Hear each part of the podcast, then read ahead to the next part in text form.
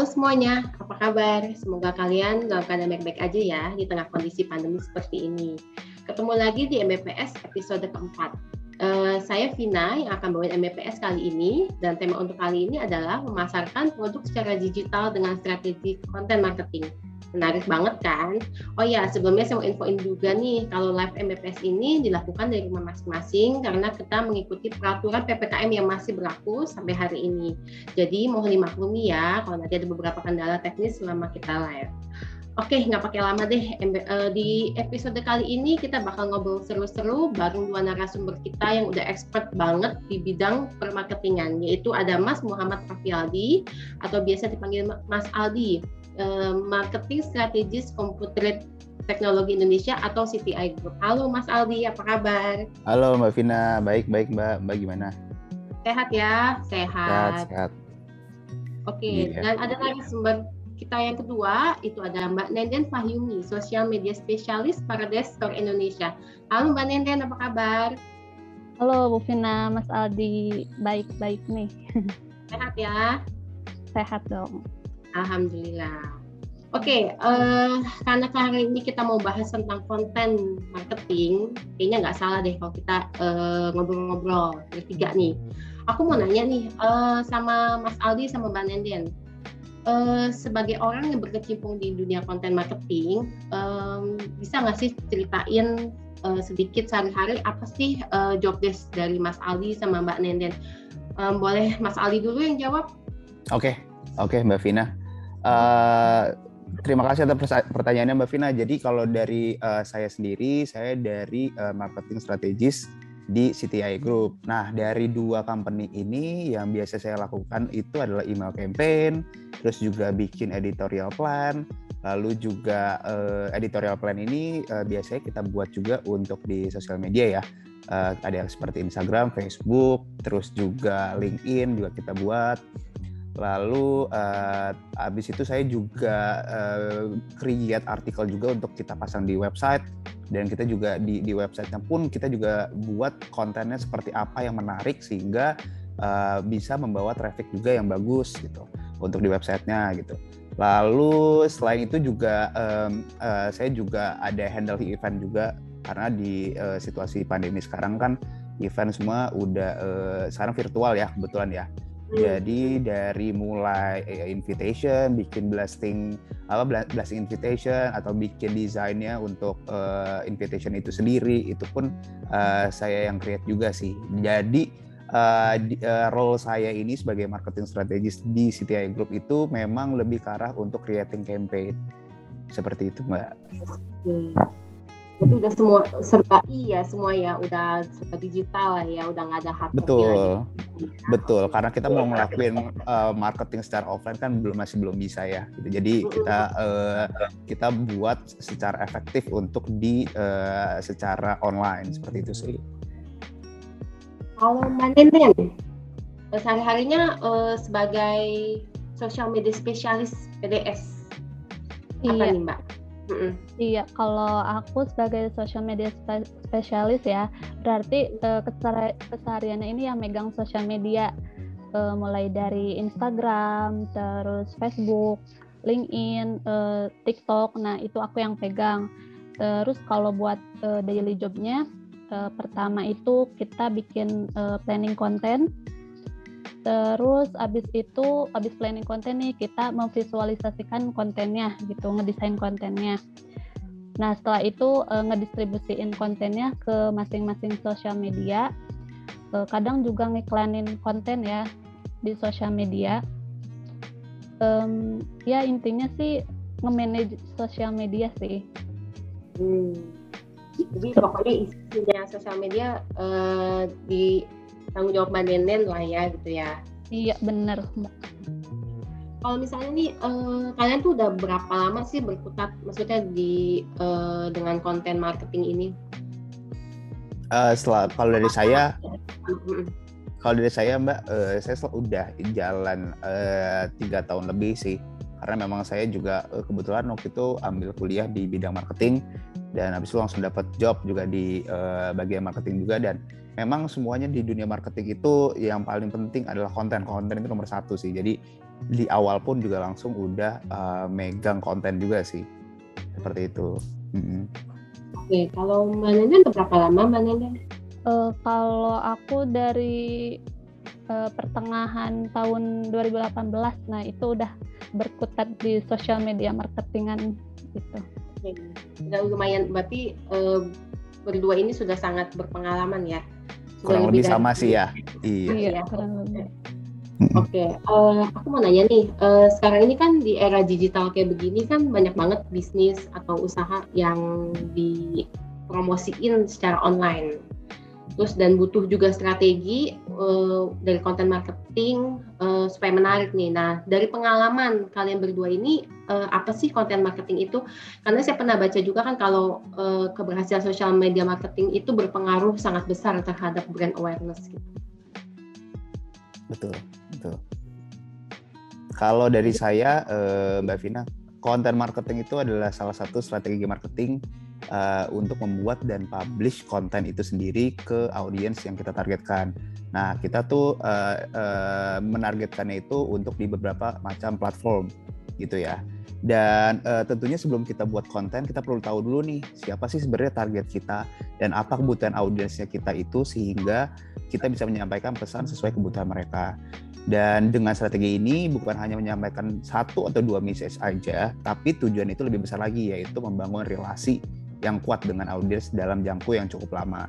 Seperti itu mbak. Jadi emang jadi memang dari uh, konten uh, dari strategi marketing ini kita ingin buat customer itu uh, dapat uh, kita educate tentang apa sih yang kita punya apa sih value kita sehingga itu pun uh, dari audiens kita bisa percaya dan memilih uh, uh, sama apa yang kita uh, punya apa yang kita jual apa yang kita uh, solusi yang kita kasih seperti itu dari mana nih?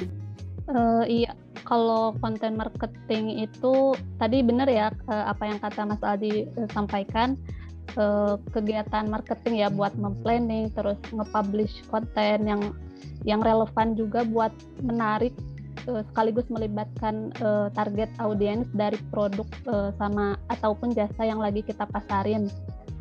Karena kan ini konten marketing ini bentuknya digital ya, jadi kita ngegayat harus bisa interaksi dari antara penjual sama pembeli gitu sih. Ya, jadi jangan sampai salah sasaran ya, karena kan maksudnya uh, jadi uh, apa yang disampaikan bisa nyampe ya sama betul, uh, betul ya. Oke. Okay. Mm-hmm. Tujuannya untuk mengeduket sama uh, jangan lupa untuk supaya promosi juga kan sekali untuk promosi ya. Betul, iya. Uh. Okay, okay. Terus uh, kalau misalnya uh, apa sih keuntungan atau misalnya uh, peluang apa yang bisa didapatkan dari konten marketing yang kalian buat itu? Oke. Okay. Kalau dari, dari saya dulu ya. Oke. Okay. Ya. Uh, kalau dari saya uh, peluang atau keuntungannya yang pertama uh, tadi mungkin saya udah sempat bilang juga ya. Yang pertama itu adalah membangun relasi yang kuat dengan audiens dalam jangka waktu yang uh, panjang yang lama dan yang kedua yang gak kalah penting itu adalah membangun brand. Jadi kita bisa bikin uh, uh, bisa membangun brand identity, brand value kita atau brand awareness kita itu bisa lebih uh, improve lagi, lebih enhance lagi, bisa lebih uh, advance lagi seperti itu. Dan yang ketiga, uh, ini pun juga bisa menjadi uh, salah satu keuntungannya adalah kita bisa jadi uh, bisa kita bisa create traffic untuk platform yang digunakan seperti sosmed ataupun website dan konten yang baik pun juga akan uh, sangat memungkinkan untuk menghasilkan uh, sales pada akhirnya seperti itu sih. Jadi dari marketing memang tugasnya kan memang kita uh, membuat wadah yang pada akhirnya nanti uh, harapannya adalah untuk mendapatkan uh, penjualan seperti itu. Kalau dari Mbak Nenden? Iya, uh, kalau keuntungan uh, konten marketing ini dari sisi umumnya ya, uh, karena kan sekarang ini kan eranya era digital gitu. Dan saat ini orang-orang uh, 24 per 7 nggak bisa jauh-jauh dari gadget atau smart smartphone oh. gitu. Nah itu merupakan suatu peluang ya peluang besar buat kita bikin konten marketing nih uh, yang jadi bagian dari strategi marketing di era digital ini sih karena semua hampir semua orang sekarang udah pakai smartphone ya Iya, Jadi lebih gampang komunikasinya lewat digital, betul ya? Nah, iya. Betul ya. Uh, terus uh, media media sosial apa uh, yang biasa dipakai sama Mas Aldi sama Mbak Nenden untuk promosi? Saya paling banyak itu media sosial apa gitu? Uh, dari Mas Aldi? Kalau biasanya untuk uh, promosi berarti untuk pasarin produk ya. Hmm, Kalau untuk iya. pasarin produk biasanya kita pakai uh, Instagram dan uh, Instagram, Facebook dan LinkedIn sih. Cuman uh, sebenarnya untuk uh, Instagram dan Facebook ini memang paling common kan. Jadi pun kita juga paling sering untuk menggunakan Instagram dan Facebook. Tapi di sisi lain kita juga uh, suka memanfaatkan dari uh, apa namanya untuk pasang ads juga di Google, untuk Google Ads juga uh, ada uh, untuk SEM dan uh, untuk SEM-nya juga search engine marketingnya seperti dan Google Display Network itu sih yang biasanya kita uh, suka untuk uh, bermain lah untuk di untuk memasarkan produk seperti itu. Kalau dari PDS gimana Mbak Nenden? Kayaknya banyak ya PDS ya. oh iya tadi uh, udah disebutin kan ya sebelumnya uh, Instagram, Facebook, uh, LinkedIn, TikTok gitu. Cuman kalau bisa kalau mau apa masarin lebih dalamnya itu paling di uh, Instagram. Uh, dia kan sekarang udah ada fitur kayak uh, Instagram Shop gitu. Terus ya, kita bisa ya. swipe up juga ke, ke langsung ke website kita. Uh, paling banyak Instagram sih. Sama kalau sekarang uh, lagi gencar-gencarin uh, di TikTok sih kalau PDS TikTok juga lagi booming banget ya. Iya, ya, TikTok makanya. lagi lagi bagus banget ya sekarang ya, untuk betul. iklanin betul betul. Ya, sama Instagram lah orang biasanya nggak itu ya. Mm -mm, betul. Uh, terus aku mau nanya juga nih, um, ada kesulitan nggak sih uh, atau misalnya tentuin konten yang harus diposting setiap hari, misalnya kan uh, ya pasti kan ada masa-masanya kayaknya aduh uh, kehabisan ide atau gimana gitu. Ada kesulitan nggak terus topik apa yang biasanya kalian buat untuk uh, di media sosial itu? Dari Mbak Nenden dulu deh gantian. ya, oke. Okay. Iya. Oke, kalau kesulitan pasti ada ya kalau kesulitan namanya tiap hari bikin konten gitu pasti kadang stuck juga kan gitu uh, terus paling biar uh, nentuin uh, apa konten dari kesulitan itu paling kita pikirin dulu uh, topik generalnya ya. Kayak misal uh, kita mau bikin topik tentang uh, fakta fakta seru gitu kan. Kayak PDS kan uh, teknologi ya berarti. Jadi misalkan pengen bikin tentang Intel nih, Intel. Nah, kita searching-searching aja tentang Intel, berita terbaru tentang Intel kayak gitu uh, intinya sih ngikutin tren ya ngikutin tren terbaru gitu. Pasti tiap hari ada tren-tren baru gitu kan.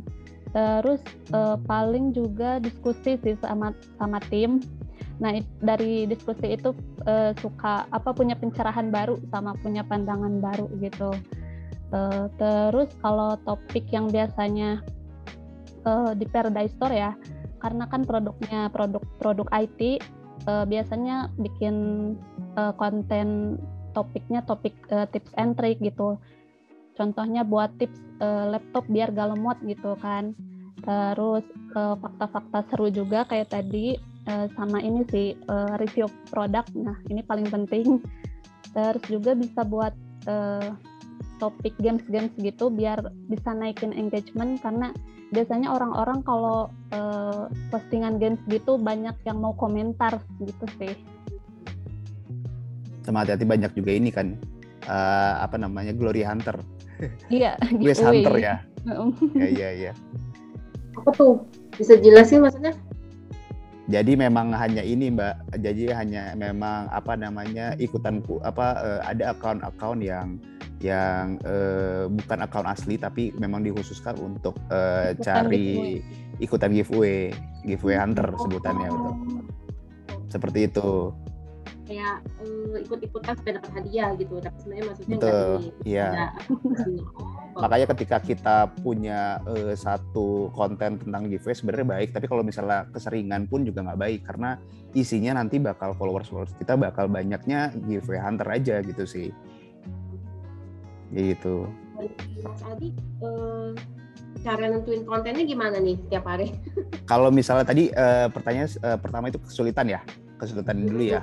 Kalau dari hmm. kesulitannya sih uh, relatif sih, namanya orang yang bikin konten pasti kan kita butuh materi materi ya. Dan sedangkan materinya itu uh, kalau dari saya uh, biasanya uh, bikin konten itu saya harus uh, muter dulu nih ke ke orang produk. Kira-kira ini materinya mau apa? Ini yang mau kita sampaikan, produknya seperti apa? Seperti itu. Dan itu biasanya kesulitannya di situ untuk mendapatkan materi. Tapi kadang uh, untuk nentuin konten uh, konten biasanya juga saya beberapa kali uh, bikin uh, konten pilar. Jadi misalnya saya udah dapat nih produk uh, Lenovo misalnya Nah, di Lenovo ini saya bikin konten pilar. Nah, konten pilar itu apa sih? Jadi anggap aja kita punya produk, uh, kita, uh, saya mau bikin konten Lenovo. Nah, uh, Lenovo ini yang saya buat ini uh, melulu akan saya bahas tentang produk. Tapi di konten pilar ini saya akan bagi menjadi misalnya uh, ada greetings dari Lenovo, ada testimoni dari Lenovo, ada dari uh, uh, uh, wording dari Lenovo yang uh, un untuk direct ke websitenya XDC misalnya seperti itu. Dan misalnya juga ada juga update terkait uh, info seputar IT juga sih. Misalnya contohnya kayak kemarin uh, saya sempat bikin konten untuk Air Bubble air bubble itu adalah produk uh, air purifier yang memang cocok pada saat uh, kondisi pandemi sekarang kan. Jadi memang itu bisa kita kaitkan juga dengan tren yang ada. Seperti itu dengan cara uh, misalnya uh, air bubble ini adalah air purifier yang bisa meminimalisir uh, penyebaran virus COVID-19 seperti itu. Jadi memang dari produk pun kita juga mesti kombinasikan dengan tren yang ada sekarang. Seperti itu. Kreatif mungkin dan memang nggak nggak mudah ya jadi marketing Betul, memang nggak mudah. Uh, Mbak saya pikir awalnya uh, mudah ya, cuma bikin konten untuk bikin message doang. Tapi bikin message yang optimal sampai benar-benar sampai uh, audiens bisa nangkep itu sus itu sulit loh. Ya, Bener.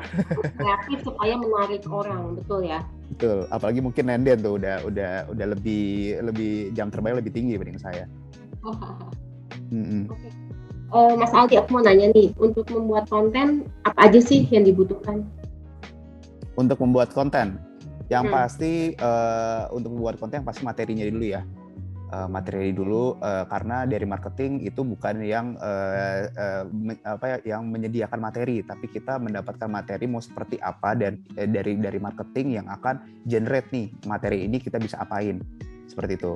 Nah, kalau misalnya yang uh, terkait dengan konten uh, dari materinya itu, uh, yang pasti pertama-tama kita harus uh, scheduling dulu sih. Uh, temanya seperti apa, topiknya yang mau diangkat apa, dan kapan mau posting. Dan yang kedua, kita baru uh, bisa bikin, uh, uh, kalau misalnya misalnya sudah bagus pun, perlu disesuaikan dengan uh, yang pasti uh, visual design yang baik juga ya, supaya lebih menarik audiens. Oh. Gitu. Dan yang dan dan yang terakhir itu yang pasti adalah konten pilar yang tadi saya sebut, uh, sebutkan sebelum sebelumnya. Karena itu uh, kita nggak bisa membahas masalah produk uh, specification terus. Karena orang akan bosen. Orang di orang uh, misalnya ngelihat uh, uh, apa namanya spek detail secara teknis uh, itu pun juga mereka akan akan kabur. Ya. tapi kita, yang perlu kita uh, tekankan adalah gimana kita bisa mengasih solusi kepada audiens seperti itu sih dengan bahasa yang aw, dengan bahasa awam sehingga audiens awam pun juga bisa nangkep. Ya, kayak gitu. Menarik user untuk nonton ya dan untuk Betul, iya. Menarik, oke. Nah, sekarang ke Mbak Denden nih. Um, kan konten marketing itu kan berkaitan dengan desain visual. Um, iya. Mbak Denden itu kan spesialis di sosial media nih. Terus, iya. Uh, gimana sih cara mendesain postingan produknya supaya jadi menarik? Oke, okay, uh, eh, buat uh, desain postingan biar menarik itu uh, tergantung produknya juga ya. Uh, pertama-tama uh, kita harus pahamin dulu produk knowledge-nya. Uh, misal contohnya produknya makanan nih. Nah biasanya kan orang kalau makanan itu lebih tertarik kalau ada foto makanannya kan. Nah terus juga biasanya kalau makanan nih uh, cocoknya pakai warna-warna yang terang kayak uh, kuning gitu, orange, merah apalagi kalau makanannya makanan yang pedes gitu pasti warna merah nih yang ditonjolin gitu kan. Menarik mata dulu nih ya, ya. benar iya. Dari warna dasar itu jadi uh, udah bisa ngasih sugesti gitu ke audiens kita nah kayak gitu. Terus kayak Paradise Store nih kan uh, dia identiknya dengan teknologi gitu. Terus kita lihat nih dari uh, Facebook, uh, Samsung, misal Microsoft gitu. Nah mereka rata-rata uh, pasti ada uh, warna biru gitu di desainnya, di logonya juga ada warna biru gitu. Nah kayak gitu. Terus paling ini bu buat copywriting atau headline yang bisa narik audiens gitu biar uh, mereka mau ngelirik uh, postingan kita kayak gitu sih. Misal uh, contohnya kayak uh, headline-nya uh, cara uh, menjadi kaya selama satu hari. Nah itu kan orang-orang pasti langsung tertarik gitu oh, kan. Iya. Jadi kata-katanya juga yang bikin orang penasaran ya. Nah iya bener banget gitu sih. uh, up tools apa aja sih yang digunakan sama Mbak Nenden uh, untuk membuat konten marketing? Tools yang digunakan? Ya, kalau tools itu pertama software ya. Nah, software uh, buat desain biasanya pakai Photoshop, uh, terus Illustrator, uh, kadang juga pakai Canva gitu. Hmm. Terus kalau buat posting nih biasanya uh, aku pakai ini uh, Creator Studio yang udah disediain sama Facebook Business. Nah, di sana kita bisa jadwalin postingan Facebook sama postingan Instagram buat sampai satu bulan penuh pun kita bisa ngejadwalin di situ. Nah jadi kita nggak hmm. usah repot-repot lagi bikin postingan di Instagram kayak gitu. Jadi tinggal di situ aja gitu, tinggal dijadwalin gitu. Terus buat uh, alat buat semua itu pakai laptop ya atau PC. Hmm. Nah hmm, tipsnya sih biar uh, kita nggak kehalang kerjanya gitu, nggak lemot pas dipakai uh, pakai spek yang uh, minimal ya i5 ya terus yang berarti ya? Iya iya benar terus pakai uh, VGA-nya yang dedicated uh, sama layar layarnya pakai color calibrate yang standar lah buat editing editing gitu. Itu sih. Uh, terus uh, makasih untuk Mas Aldi sama Mbak Nenden untuk semua informasinya nih Nah untuk yang terakhir nih aku mau nanya, uh, ada nggak sih tips ber, uh, buat teman-teman cara membuat konten marketing yang paling efektif? Uh, coba ke Mas Aldi dulu deh. Oke, okay, untuk uh, bikin konten marketing yang efektif ya. Oke, okay, mm. pertama uh, yang pasti itu kita harus tahu dulu betul-betul produknya apa yang mau dijual, produknya apa yang mau kita highlight, beserta misalnya uh, kelebihannya apa atau benefitnya kalau pakai produk ini tuh apa aja seperti itu itu kita mesti uh, expert dulu di situ. Uh, dan yang kedua kita juga harus tahu dulu uh, target audiensnya karena ini akan berpengaruh sama message yang akan kita sampaikan ke audiens. Misalnya kita nggak mungkin menggunakan bahasa gaul uh, Jakarta misalnya ke produk yang targetnya 50 tahun ke atas karena itu nggak bakal nangkep mereka seperti itu. Uh, nah kalau misal udah tentuin targetnya, kita juga bisa nentuin uh, mau bikin konten untuk dipublish di mana. Mungkin bisa di Instagram, Facebook, LinkedIn atau misalnya di Google juga bisa. Nah, kalau ketika itu sudah udah kita tentukan uh, produknya apa, uh, tadi uh, tadi apa uh, targetnya siapa, terus platformnya apa, lalu yang keempat itu uh, kita bisa uh, start untuk buat kontennya seperti apa. Dan dan yang pasti nggak boleh ngomongin teknis dan harus solution based untuk membuat audiens kita lebih nangkep sama. Ya, hari lah ya. Betul, bahasa awam lah. Ibarat kita mesti ya punya mindset uh, kalau kita tuh uh, mau ngejual produk sama orang awam. Jadi ibaratnya uh, orang awam pun bisa ngerti apalagi yang udah expert gitu loh. Hmm. Jadi uh, kalau misalnya expert mungkin nggak masalah ngomongin masalah teknis, tapi kan kita nggak nggak bisa uh, kita nggak bisa tahu ini orang udah expert atau masih awam seperti itu kan. Jadi memang kita harus membuat bahasa-bahasa awam yang bersifat solus uh, bersifat bersifat solution based seperti ya. itu. Kalau dari teman ada tips? Uh, mungkin mau nambahin dikit aja ya. Tadi kan Mas Aldi udah semuanya udah bener banget ya. Terus uh, kita juga ini sih bisa menganalisis dari kompetitor kita juga sih. Misalkan uh, kok konten mereka rame ya, padahal kan uh, konten kita juga mirip-mirip kayak mereka gitu. Nah dari situ kita harus menganalisis uh, kenapa sih bisa kayak gitu. Nah gitu gitu sih. Terus ya maksimalin di isi konten digitalnya aja sih kayak gitu. Hmm, sebenarnya Mbak Vina banyak sih uh, iya. supaya bisa efektif tuh caranya banyak banget. Cuman kalau dari kita berdua mungkin itu sih dari pandangan kita yang uh, supaya bisa bikin uh, konten marketing itu uh, efektif seperti ya. itu sih. Uh, tadi salah satu Mbak Nenden kan bilang uh, untuk analisa kompetitor itu betul ya. sih menurut saya gitu. Karena uh, apalagi kompetitor yang benar-benar sejenis ya head to head lah gitu mm itu benar-benar bisa jadi uh, kita bisa lihat juga tuh strategi mereka gimana bikin konten seperti apa kok mereka bisa lebih bagus banding kita ini apa nih gimana nih kayak gitu pokoknya konten marketing dijadikan alat komunikasi kita karena mungkin karena kita Tuh. bisa sampai sekarang jadi kan semua uh, via media sosial digital jadi supaya uh, nyampe pesannya jadi harus maksimal ya di situ ya. Ya. ya benar. Dan ketika okay. konten marketing kita pun bagus, branding kita kan juga akan naik, Mbak itu yang bikin orang bakal jadi uh, apa ya bakal trust lah ketika misalnya kita follow uh, udah banyak uh, apa ya udah banyak orang yang follow kita udah percaya deh sama sama sama brand kita. Kita mau ngomong apa aja pasti orang bakal percaya sama kita. Ya. ibaratnya kayak gitu ya berarti uh, dunia marketing kan semakin berkembang. Konten-konten yang baik itu sangat diperlukan kan untuk memasarkan produk-produk dan brandnya kita Betul. Uh, kayak uh, obrolan kita di MBPS sebelumnya, skill yang harus dimiliki itu nggak cuma dari sisi jualan, tapi juga harus perhatiin cara promosinya supaya um, lewat um, konten ini message-nya nyampe. Terus uh, juga itu kan bagian dari strategi penjualan kita kan. Terus kita juga harus memanfaatkan media yang tersedia secara gratis dan supaya produk kita juga uh, makin laris gitu ya.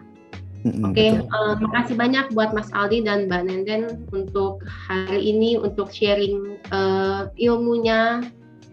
Terus uh, sama Mbak Pina. Ya, nah, semoga ini memberikan wawasan. Terus nggak jadi nggak nganggap enteng marketing nih ya karena biasanya kan marketing kayaknya uh, ah marketing ya, doang remeh ya. iya betul. Ah, betul. jadi kan padahal itu kan um, cara kita untuk berkomunikasi juga kan untuk promosi gitu kan betul Betul. Uh, Even bikin caption Instagram aja itu sulit loh, Mbak. Nah, Mungkin betul, pendek tuh. Betul, betul, betul banget. Jangankan promosi ya, kita yang eh, kadang-kadang mau um, posting apa pun aja bikin iya. captionnya lama banget gitu. Kelihatan simple kan ya, tapi banyak juga iya, orang yang betul. ngomong no caption needed kayak gitu. Bener banget. Betul, betul. Oke. Okay. Uh, dan sekian dulu untuk MPS kita kali ini dan saya juga mau mengingatkan kalau MPS ini juga ya dalam bentuk podcast, jadi bisa didengerin di mana aja lewat Spotify dan di aplikasi mana pun. Kita uh, pamit dulu untuk MBPS episode kali ini. Terima kasih untuk semuanya. Terima kasih untuk Mas Aldi dan Mbak Nenden. Ya, sampai jumpa di Terima kasih Mbak Fina, Mas Aldi. Ya, ya. ya dadah. Ya, bye-bye.